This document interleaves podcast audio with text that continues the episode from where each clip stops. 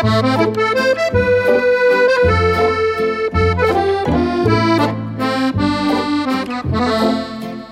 och varmt välkomna ska ni vara till Drama Queen med ett nytt avsnitt. Vi ska idag prata om pjäsen Jag minns ett liv som inte var mitt av Gila Mossad. Och med i studion här har jag förutom mig själv även Karin Hellander som vanligt. Men gästen är Annika Rabo. Annika, kan inte du börja med att berätta lite kort om vem du är? Jag är socialantropolog, numera pensionerad professor från Stockholms universitet och jag har haft lång erfarenhet av att arbeta i Mellanöstern, framförallt Syrien. Men jag har intresserat mig för många olika saker under min antropologiska yrkeskarriär. Skulle du vilja fylla i, Karin? Eh, jag skulle vilja säga att Annika är en helt fantastisk socialantropolog med ett stort hjärta och stor bredd vad det gäller inte minst eh, eh, Mellanöstern, kan man väl säga. Ja, just det, det kan man absolut säga. Där har jag tillbringat, framförallt Syrien har jag ju tillbringat om min, min största forskargärning, om man nu ska säga det. Sen slutet av 70-talet har jag, har jag av och till varit där fram till 2011 då det var sista gången jag besökte Syrien. Mm. Sen kan man väl också säga att du har haft en väldig bredd i din forskning. Det är det bra att vara intresserad av för mycket. Um, ja, det är i alla fall roligt. Det är i alla fall roligt, så är det. Mm. Ja, och vi bad dig att eh, titta på den här läsningen, för den finns ju både som podd men också som filmad reading. För att vi ville ha ett samtal som just rörde sig kring språket och exilen och de forskningsfrågorna som du har, har varit nära dig. Är det någon första reaktion så där som du vill dela med oss som du fick när du såg den här ja, läsningen? Alltså, jag började... Att det här att vara flykting i sin egen kropp är ju någonting som är en, en, ett, en, en tematik. Och när jag försökte läsa på lite mer om Gila Mosaid så hittade jag ett citat som är väldigt fint. Det är från 97. Hon säger att skriva på exilens språk det är detsamma som att skapa ett litet rum i det landets minne det här med minnen och i vilken utsträckning som man får vara del av minnen och på vilket sätt som vi gemensamt skapar nya eller gamla minnen. Det är ju någonting som samhällsvetare också intresserar sig mycket för. Alltså minnesforskning, skillnaden mellan minnen och historia Eh, är ju ett jättetema inom humaniora och samhällsvetenskap under de, under de senaste två decennierna åtminstone. Och vad det beror på och vad det öppnar upp också för författare och för dramatiker i, i, som befinner sig utanför sitt eget eh, vad ska man säga, naturliga eller modersmålsspråkområde. Det är ju en otroligt intressant mm. fråga. Mm. Och det finns ju också, man kan väl säga att det är som tre delar i, i den här eh, pjäsen. Den första delen utspelar sig på en annan plats än vad mittendelen utspelar sig. Och sen kommer man till en tredje plats som är en större närhet till den kvinnan som som det berättas om. Fick, fick, du några tankar kring de här? Såg du de här tre olika ja, delarna? Eller hur eh, alltså jag uppfattade det kanske inte som tre olika delar utan snarare som en slags cirkelrörelse eller en vågrörelse. Men det här med de, med, med de här tre delarna det, det, var ju också en väldigt rituell framställning. Och det är ju någonting, ritual är ju någonting som intresserar antropologer. Och framförallt det vi brukar kalla för såna här övergångsritualer.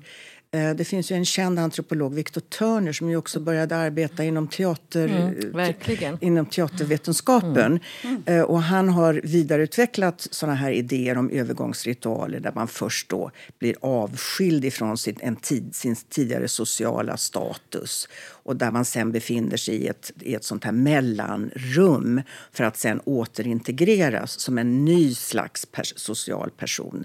Eh, och det kan ju ha använts av antropologer och också av andra på alla möjliga eh, överförda bemärkelser. Alltså just kanske landsflykt, exil eller migration på vilket sätt som, som, man, som ofta de här tre faserna ändå kan, kan, kan kasta nytt ljus på de fenomen som, som också är universella naturligtvis. Jag håller med om det där med den här vågrörelsen eller cirkelrörelsen också. Att man, när man lyssnar eller ser på läsningen. För man, man, eh, man har ju liksom inte facit från början. Utan det, det blir också en slags tidsresa bakåt och framåt i nuet. Tänker jag. på eh, ja, Eh, som gör att man... Jag ser inte heller som tre delar, utan de liksom hänger ihop och går mm. in i mm. varandra på något vis och blir just minnen eller skuggor eller någonting annat från, från det förflutna och in i framtiden och i nuet. Så jag såg det inte heller som delar, utan mer som en slags ja, vågrörelse tycker jag var väldigt bra beskrivet. Alltså något som jag tänkte nu när jag såg om den, eh, jag har ändå arbetat med texten tillsammans med skådespelarna, var att det är någon känsla av, man brukar ju säga coming of age när, när en karaktär går från barn till vuxen. Men mm. att det här var någon slags coming of aging. Alltså åldrandet mm. och eh, vad det gör med oss när vi blickar tillbaka på, på många jag. På något sätt. Var, var man har kommer ifrån och var man är i sitt ursprung och också försoningen i det. Är det någon, någon reflektion kring det som ni får? Ja, alltså jag, dels så, så, när jag eh, såg den här så tänkte jag naturligtvis jaha, är det här ett exiltema och ska hon kallas för exilpoet eller exilförfattare? Eller, som ju också ibland kan bli något sorts liksom, lite nedsättande. Alltså på, just för att det är ändå det här, mm. den här pjäsen och också dikterna innehåller ju så mycket, så mycket av universellt värde. Ehm, så det är väl en fråga som, som vi behöver belysa. Och är då exilen, blir det då någon sorts metafor bara för ett, ett, ett tillstånd i den moderna världen? Eh, och i vilken utsträckning handlar det faktiskt om att man inte heller ska glömma bort att många människor är ju of, befinner sig i en ofrivillig ehm, exil. Men två begrepp som jag också började tänka på när jag mm, funderade kring den här pjäsen det är begrepp som Bachtin har, har använt sig av och som sen används nu av många andra forskare. naturligtvis. Det ena är heterokroni, alltså att tiden har, är, är på olika sätt. Det finns inte bara, han vänder sig mot idén om att det bara finns en slags tids, eh, en, en tidsrörelse framåt och att den är linjär. Utan fenomen och människor är, är, så att säga, befinner sig på, på olika tidsplan. Och vi kan också som människor kanske befinna oss var och en i vår egen, tids, i vår egen tidsdimension. Och sen är det också naturligtvis begreppet eh, heteroglossia, alltså på vilket sätt som olika språk finns i varandra och speglar sig mot, mot varandra. Och där är det ju då en, en författare som har haft ett annat modersmål och som har erövrat det, som, det ju, som, det ju så, som hon ju är så beundrad för med all, med all rätta. Vad ger det för ytterligare dimensioner till både hennes eget modersmål, som jag antar att hon också fortsätter att uttrycka sig på och, och det här fenomenala sättet som, som, som svenskan har tagit plats i hennes kropp. Så det är ett, två, två såna här begrepp som jag ändå tyckte var, var intressanta att fundera runt omkring. Och jag tänkte eh, på, alltså, jag tänkte egentligen i, också på de här olika dimensionerna och utifrån din fråga Rebecka så din fråga är på ett sätt mer generell. Då, att det är något som man generellt kan liksom, hugga tag i som lyssnare eller när man ser läsningen. För mig var det ju eh, upplevelsen väldigt, på ett sätt, dubbel. Även om eh, det hänger ihop. Det ena var just den här mer generella förståelsen, tänker jag, som har, ja, kan ha med den typen av eh, tids och generationsskapande att göra. Det kan också ha med överhuvudtaget med, med kärlek eller nära relationer och tillit och aggressioner och, och sånt att göra som man kan liksom, eh, känna igen sig eller relatera till. Men sen, apropå det som du säger Annika, det, alltså, är, alltså, ska vi säga att det är en exilpjäs, ska vi prata om exilen? Så för mig var det nog ändå så att ja, Eh, det tycker jag att man kan och ska. För att eh, för mig blev det ändå så att jag med läsningen verkligen tyckte att jag fick en slags glimt av en insikt av någonting som jag inte delar, nämligen exiltillvaro. Och jag tror att det är, jag kan hålla med om att mycket av det här att lämna det förflutna eller att man hela tiden liksom går vidare åt nya riktningar och så. Det gör man ju oavsett. Men det här som jag på något vis ändå tyckte att jag förnam att exilen också är en slags helt existentiell liksom, omidentifiering av vem jag är när jag lämnar allt och lämnar mitt land och mitt tidigare jag, men ändå inte eftersom jag ändå bär med mig min kropp och det jag har. Men att det, blir något, att det sätts så väldigt mycket på sin spets, tänker jag, mm. de här frågorna. Mm. Och sen också det som du säger Annika, att det också har med språket att göra. Att erövra ett språk som också är en kultur och som ett sätt att leva och som är något annat än det jag då eh, har lämnat. Så tänker jag att det är såna definitiva, liksom, mm. omvälvande erfarenheter mm. som jag ändå eh, inte bär med mig i min i mina erfarenheter. Nej, det är ju sant. Jag tror också att, att det här exiltemat är, är viktigt. Men frågan är då på vilket sätt och vad gör vi av det? Och eh, de som läser den här texten eller tittar på den här inspelningen eh, kan den ändå tala direkt till de som inte har det här, eh, känner av exilen ehm, på samma direkta och kroppsliga sätt. Och just det här, det här, det här kroppsliga fenomenet det tycker jag kommer fram så alldeles otroligt i den här, i den här texten. Alltså hur det är ett kroppsligt arbete att erövra ett nytt språk. Och där kan man ju också tänka sig människor som av sjukdom har förlorat sitt språk och ska erövra det på nytt. Finns det paralleller? Kan vi sätta oss in i eh, alltså de här djupa existentiella frågorna? Att inte bli förstådd.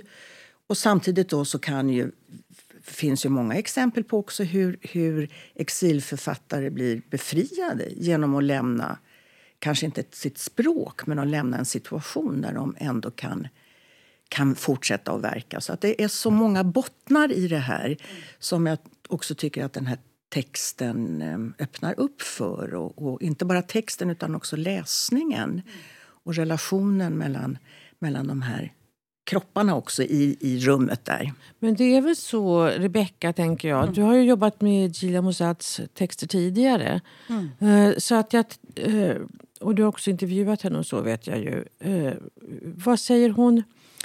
Hon har väl själv kommenterat också hur hennes språk har förändrats, hur hennes poesi har förändrats från när hon skrev på persiska då, ja, hon bodde i Iran alltså, och sen hon kom till Sverige. Ja, precis. Hon, hon, det finns ju faktiskt på scenpodden en intervju med Gila Mossad om man vill höra ett fördjupat samtal om just språket eh, och höra henne själv berätta om det.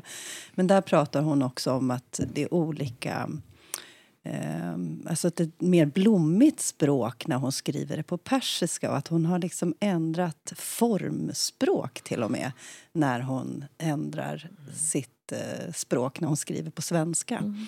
Det är intressant att man till och med liksom går vidare i det, hur man formulerar sig och att orden här har eh, det är kortare meningar och liksom en, en annan, en annan rytm i mm. språket och det kräver också sin sin form. Mm. Så det, det är jätteintressant tycker jag med språket. Men jag vet också att, att det har funnits en sån där undran över varför kallas man exilpoet och exilförfattare.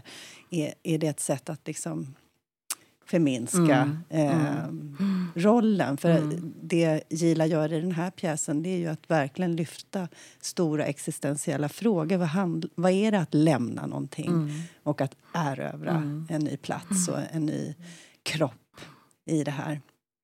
Så det, jag tycker att det är intressant att, att lyfta det men också inte förminska det med att inte säga att det inte finns. För, för jag tänker att den är så extremt stark, den erfarenheten att faktiskt behöva lämna allt. Det, vi är inte så många eh, runt det här bordet som har, har just den erfarenheten. Sen kanske mm. vi har gjort uppbrott från, från sammanhang och, och sådär men att just eh, vara förpassad eh, eller förvisad mm. till nåt annat mm. som man inte har valt.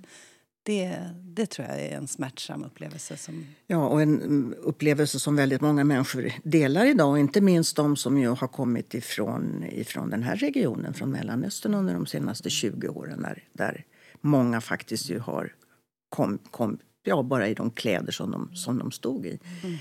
Eh, men det, det, är också intressant med, med exil, om vi nu ska se det både, både på ett väldigt konkret plan och också på ett, på ett mer metaforiskt. Alltså det här med att, också att erövra ett annat språk, ett annat samhälle. Alltså som antropologer så är vi ju ofta så att vi brukar ju tala om att det Eh, även om, vi, även om vi studerar eh, samhällen eller, eller fenomen som vi är ganska bekanta med. Att det gäller att stå, stå tillbaka och försöka se saker och ting med, med nya ögon. Och det är ju också så att författare som framförallt då som ju är språkligt känsliga och som har språket som sitt främsta verktyg att de har också på, på sätt och vis en privilegierad position när det gäller att också kasta ljus på det samhälle som de kommer till. Ehm, också då naturligtvis som en sån här novis kan man säga lite grann som i de här rituella, att de, de, eftersom de då befinner sig i det här mellanläget, de är utanför på många sätt tid, tid och rum. Så deras sätt att, att, att betrakta um, den nya platsen Um, och det här med att försöka bli, som hon, som hon ju då säger, att skapa ett litet rum i landets minne. Det är ju liksom så otroligt fint och vackert uttryckt. Och som ju också då blir en slags förhöjd verklighet där vi kan se Sverige kanske på helt nya sätt genom de här nya språkliga um, greppen som, som, eller sättet att använda, använda språket. Annika, tycker du att du har sett någonting av det. Jag tänker, du har varit mycket i Syrien och sen tänker jag då den här eh, flyktingströmmen från Syrien då från 2015 och så. Ehm, med alla som kom hit till Sverige också. Ehm, har du, eh, har du fått några sådana liksom, eh, perspektiv på, på Sverige utifrån från att ha varit i Syrien och träffat många från Syrien? Ja, det, alltså nu är det ju en sån del, apropå det här med, med minnen och, och tid. Jag ju, nu är jag ju så gammal och jag har ju hållit på så länge. Eh, som sagt i decennier. Så att, att de här första intrycken som man har när man är på en ny plats eller ska verkligen försöka förstå ett, ett, ett nytt fenomen, de bleknar ju. De, blir ju, de, är, de minnena är en del också i, i mig och i min både språkliga och kroppsliga och allt möjliga repertoar. Eh, men naturligtvis då den här, de här stora dramatiska händelserna i, i regionen som, som har, har kommit upp med jämna mellanrum. Att det gör ju också att man får en, en särskild eh, känsla för livets skörhet. Det, mm. det tycker jag absolut. Och också det att vi är så otroligt privilegierade i detta, mm. i detta land. Mm. Att vi har det så, så, så himla mm. bra. Och att vi måste hela tiden påminna oss om och påminna varandra om, om det. Mm.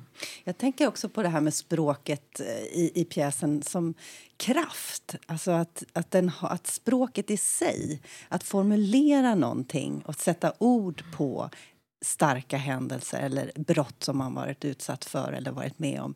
Att det i sig är helande eller förlösande.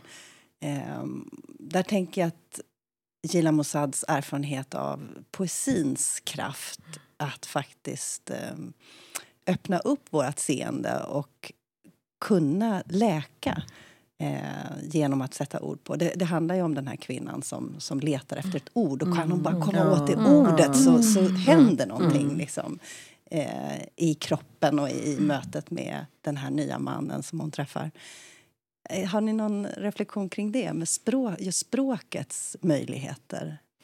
Jag tänkte på, jag kan börja, för jag tänkte på en tråd också, det här som Annika talade om tidigare, också det här med, med kroppen och språket och texten. Jag tyckte också var Dels tänker jag på, eh, på skådespelarutbildning och röst och talutbildning som handlar väldigt mycket om att hela tiden utgå från kroppen. Alltså kroppen, kroppen, kroppen för att kunna liksom, eh, eh, hitta språket och texten och orden och, och så. Eh, i skådespelarutbildningen. Jag tycker också det var kul att se därför läsningen. Därför man ser att även om det är en läsning och den är väldigt mm. neutral och underbart mm. avskalad. Det tycker jag är mm. väldigt skönt här, verkligen. Men man ser ändå hela tiden hur de söker liksom, impulserna i kroppen. Mm. mm. hela tiden. Och det, ja, det är fascinerande i sig tycker jag. Mm. Men sen så är det någonting det där med eh, som jag också tänkte mycket på när jag såg och hörde läsningen. Att, att just att erövra det nya språket som då är förbundet till en annan kultur och andra tankesätt och system och strukturer och så. Och hur det också påverkar den här nya människan man har blivit då i det här nya landet. Eh, och så tänkte jag på att... Eh, eller jag undrar egentligen det är liksom två bottnar också tycker jag i, i pjäsen. Dels är det det som är väldigt specifikt för den här kvinnan och hennes erfarenheter. Men sen är det också på en väldigt, liksom, apropå tiden, en mytisk nivå. Det är de här gudinnorna. Mm. Och det är liksom, mm. Man tänker här finns någonting hos Gila Moussad som hon uppenbarligen, jag har sett också i hennes inträdestal till Svenska Akademin då, 2018 och också i tidigare saker hon har gjort, att de här gudinnorna finns ju liksom med och det mytiska stoffet. Och då tänker jag, hur, vilka svenska poeter arbetar på det sättet med, med vårt mytiska stoff. Mm. Alltså, mm. Eh, vad betyder den kulturella förankringen, de här mytiska kulturella arketyperna och, och, för hennes skapande och för vårt sätt att, att uh, ta emot hennes text. Och vilka, uh, vilka tankar ger oss de här gudinnebilderna? Uh, och jag har också en fråga till Annika egentligen där. Alltså hur, är det någonting som du också har sett i Syrien med det här alltså det kulturella och mytiska stoffet? Har det någon Ja, men inte alls, inte, alls på det här, inte alls på det här sättet. Men, men om jag får gå tillbaka till det som Rebecka lyfte fram så är det ju ändå så att, att såna här om vi nu ska kalla dem exilförfattare som erövrar ett nytt språk på det här sättet. De är ju på sätt och vis privilegierade och på sätt och vis inte alls privilegierade. Därför att det är ju inte alla förunnat. Och inte alla har, har ju inte de talangerna att de kan komma in i ett språk och erövra det på sitt alldeles egna sätt. För att det är naturligtvis så att, att om, om man möter någon på gatan som har haft till exempel då mm, farsi eller arabiska som modersmål och som talar på det här sättet, liksom i sitt vardagsliv så skulle man ju bli ganska perplex. Utan det är ju då i en sån här, i en sån här text eller i en sån här föreställning där det får den här förhöjda eh, dimensionen. Men de allra flesta kan ju inte, kan ju inte lära sig. Jag menar, jag har jobbat hur många decennier som helst i Mellanöstern och min klassiska arabiska är usel och jag pratar bara, bara sån här dialekt apropå det här med heteroglossi. Eh, men jag tror att det finns vissa traditioner, och just den persiska traditionen som, som just spinner mycket mer på, på myter. Men det är klart att det i, i, en, i en arabisk språklig kontext också finns väldigt mycket historia. För där är också poesin ett privilegierat språkligt uttryck Eh, som, som har eh, starka förankringar och, och som även om det nu också finns moderna poeter så, så är den klassiska arabiska poesin den är ju en alldeles egen, en alldeles egen genre.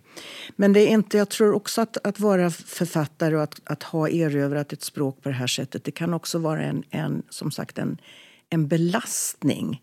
För att, att hela tiden så misstänker jag att hon återerövrar. Alltså det är ett ständigt arbete som inte, som inte tar någon paus detta, detta språkliga arbete. Och där det också handlar naturligtvis om att både glömma, för man kan inte ha minnen om man inte samtidigt glömmer. Och ja, alltså det, är, det är ju inte heller en, en lätt uppgift som, som hon har tagit på sig. Och det tycker jag också den här pjäsen speglar.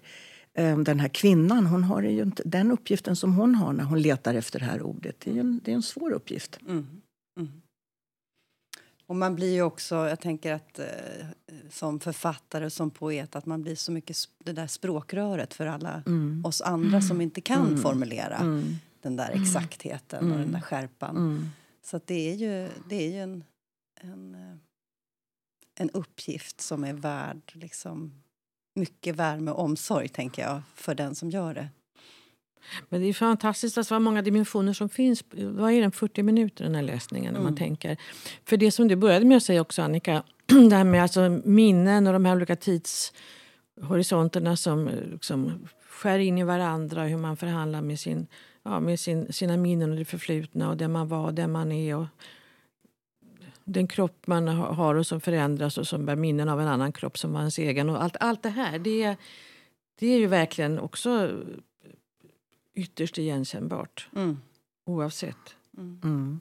exil också. Mm. Och att man som författare liksom har den där kroppen och måste genomleva eh, det fysiska eh, smärtan som andra kroppar har burit. Så, så läser jag den också. Att det är liksom... Eh, jag minns ett liv som inte var mitt. Den innehåller ju den titeln Mm. bara. En, en större öppning till att man, man är allas minnen och ingens samtidigt. Och där finns det naturligtvis olika typer av exil. Varje exil är ju unik men det är ju också en väldig, väldig skillnad om man är eh, lämnad ensam med det där minnet av ett liv som inte är ens eget eller om man har större sociala sammanhang som man kan ingå i. Eh, alltså stora familjenätverk där man kan eh, bearbeta de här liven på olika sätt. Och det vet vi ju eh, från, från flyktingforskningen och migrationsforskningen att det är en otrolig sorg och också en, en skam för många att de har överlevt när så många andra inte har, har gjort det på, under flykten eller det man flyr ifrån. och så. så att det är ju, allt det bär ju den här texten också spår utav. Titeln är ju väldigt... Alltså man tänker verkligen på innebörderna. Men eh, som sagt, jag kikade eller läste igenom igen faktiskt eh, inträdestalet, för det finns på nätet. Ett fantastiskt tal, inträdestal hon gjorde på Svenska Akademin. Och där finns det också vissa eh, som, eh, skrivningar som är helt fantastiska och som är också tänker jag, hänger ihop med pjäsen och det som du just sa, Rebecka. Till exempel skriver hon så här. Är jag en forntida persisk gudinna som söker sin förlorade spegel i botten av era sjöar? Med öppet sinne och kärlek till språket presenterade jag Näcken för den forntida kärlekens och vattnets gudinna Anaita. Så där, där, det är liksom den där titeln också i sig. Ja, just det. Med mitt liv som också är mångas liv och ja, Ja, andras liv och mitt liv och ändå inte mitt liv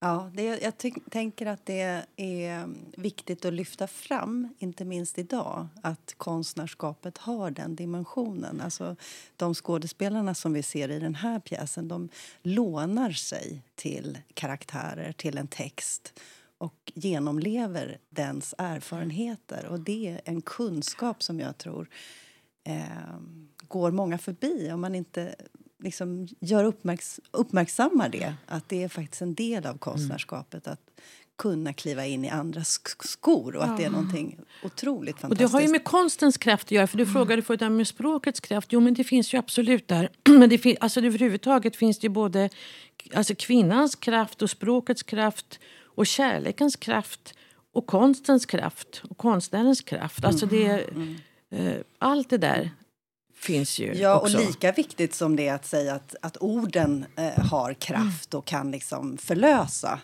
så har ju ordens kraft också förmågan att binda och eh, hämma människor och bryta ner.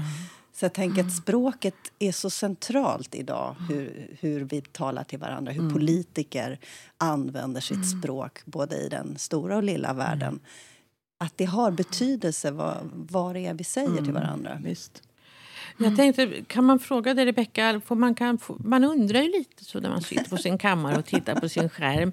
Eh, hur, eh, Gila Mosad själv, det här med dikterna i, i pjäsen, fanns de från början eller har ni liksom valt olika dikter bara nu? Eller har hon själv, lägger hon sig själv i liksom, eh, tolkningen eller har hon, ändrar hon under gång? Eller lite sånt där Ja. undrade jag över.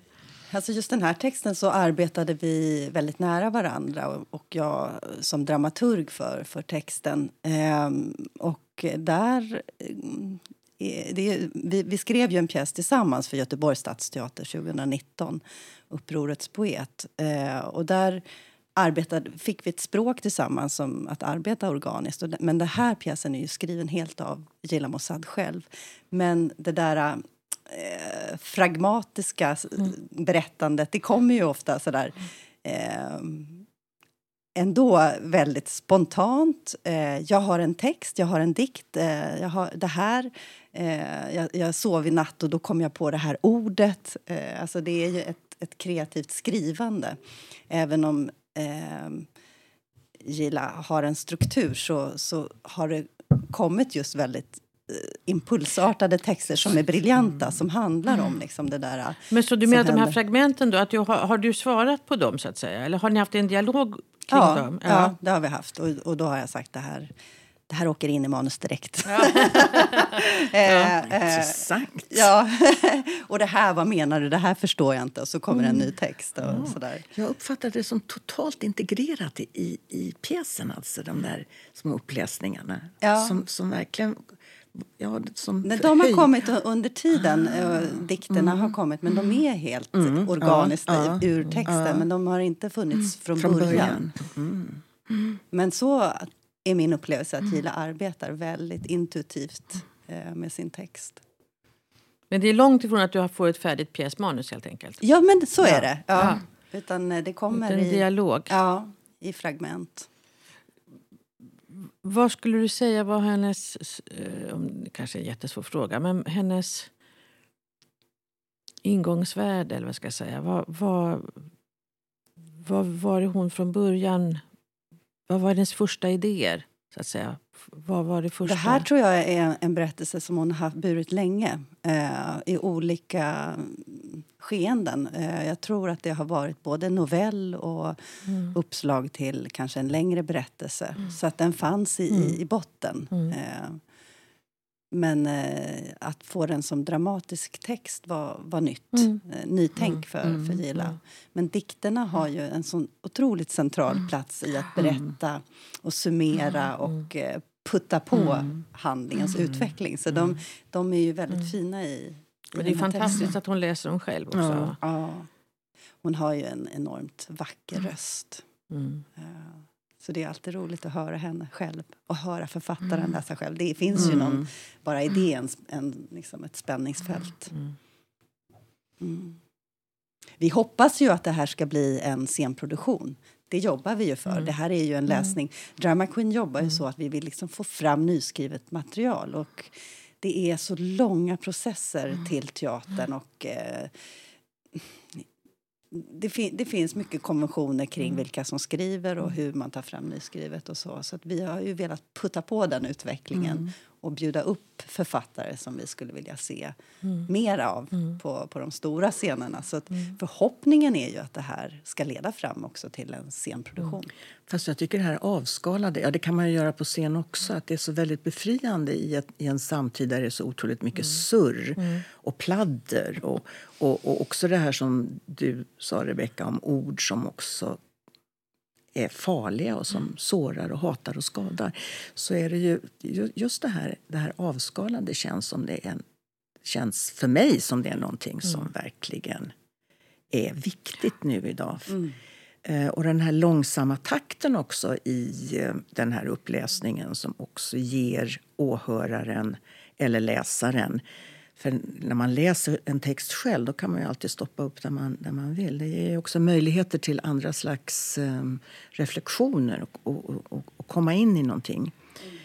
Um, så det tror jag är, är jag, tycker, är, är ja, jag håller med dig. Och jag tänker också det bara på vårt samtal här, att alla de här öppningarna liksom, till olika tolkningar också, det, de, de finns ju där just för att de inte, man blir inte liksom, pådyvlad en slags tolkning av precis hur man ska tänka. Mm. Eh, eftersom det just är så neutralt. Man mm. får verkligen texten mm. serverad med alla möjligheter öppna. Det är mm. jätteskönt. Och där är väl den mytiska dimensionen också central. För myter är ju berättelser som öppnar sig för ja. många olika slags tolkningar. Mm. Mm, så det här är, Drama Queens läsning har ju sin egen genre. Mm. Men det motsätter ju inte eh, det andra. Nej. Men det är roligt att, att ni ser det så. Eh, att ni upplever att det faktiskt har sin egen kvalitet i mm. sig. Annika, finns det något annat som du tycker vi borde liksom, eh, haka i utifrån din Ja, kanske, kanske författarnas villkor överhuvudtaget och de intellektuellas roll. Det är ju inte, det är inte en, kanske en central forskningstema inom, inom samhällsvetenskapen. Men om vi tänker på Gramsci och de organiska intellektuella och så. Vad, vad, vad, hur kan vi förstå författare som kommer hit och som antingen, ja de kanske inte har varit författare innan de kom, men alltså vilken roll har um, intellektuella i, i, um, idag i vårt, vårt samhälle. Både de som har språkliga erfarenheter från andra platser och de som, som, som inte har det. det. Det tycker jag är en intressant fråga när det just gäller de här minnesbitarna och också det här med tvivlet och glömskan. Vad är det vi måste glömma också för att kunna gå vidare? Vad har, vad har intellektuella för roll i det sammanhanget? Och det handlar ju den här pjäsen också jättemycket om, verkligen. Men vad är, vad är din diagnos på frågan? har ingen diagnos. annat, annat än efter ett långt liv på universitetet så kan jag ju säga att det är inte där de intellektuella Nej. finns precis. Utan det, de, de hittar vi på, ofta på, på, på andra ställen. Och det som behövs är ju tid för reflektion. Ja. Och tid för dialog. Och för, för inte, inte bara för monologer och, och dialoger på alla möjliga mm heteroglossiska mm. sätt. Ja. Alltså.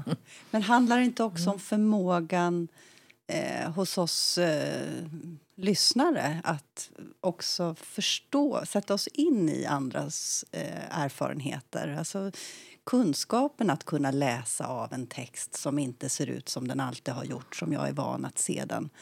Alltså den här, hur, hur, hur tränar vi oss i att att förstå texten ur, ur den, var den kommer ifrån och kanske vara lite mer nyfikna ja, på jag skulle, just, jag skulle just säga nyfikenhet. Och då, det vet ju, vet ju du och jag, Karin, som suckar över att, att forskning nu allting ska vara så nytt och betonad. Mm.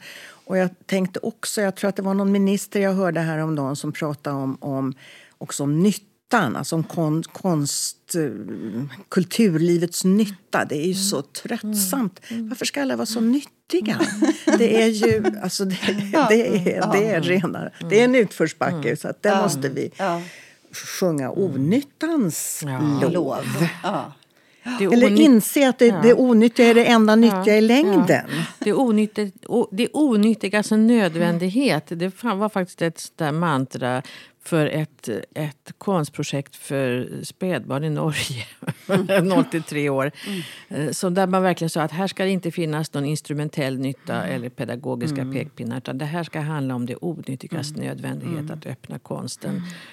för den allra yngsta publiken. För sinnen och också insikter och reflektioner såklart. Men också för det sinnliga. Och, Ja. ja, och det är väl där vi får börja i vanlig ordning. Vi får börja med de små. Mm. Du som har mm. arbetat med barnkulturfrågor, mm. du vet ju det. Det är mm. där. Um, så att vi öppnar våra, mm. våra sinnen och um, kan förstå. Eller kan, liksom. Ja, eller bara vill. vill eller vara nyfikna. Ja. Och förstår vi inte så är det, kan det vara fint ändå. Ja. Och roligt och spännande. Tack Annika Rabo för att du kom till Drama Queen och pratade om Gina Mossads text Jag minns ett liv som inte var mitt. Tack för att jag fick komma. Och tack Karin. Tack själv. Vi hoppas att ni följer oss. Vi dyker upp titt som tätt med nyskriven dramatik. Missa inte det.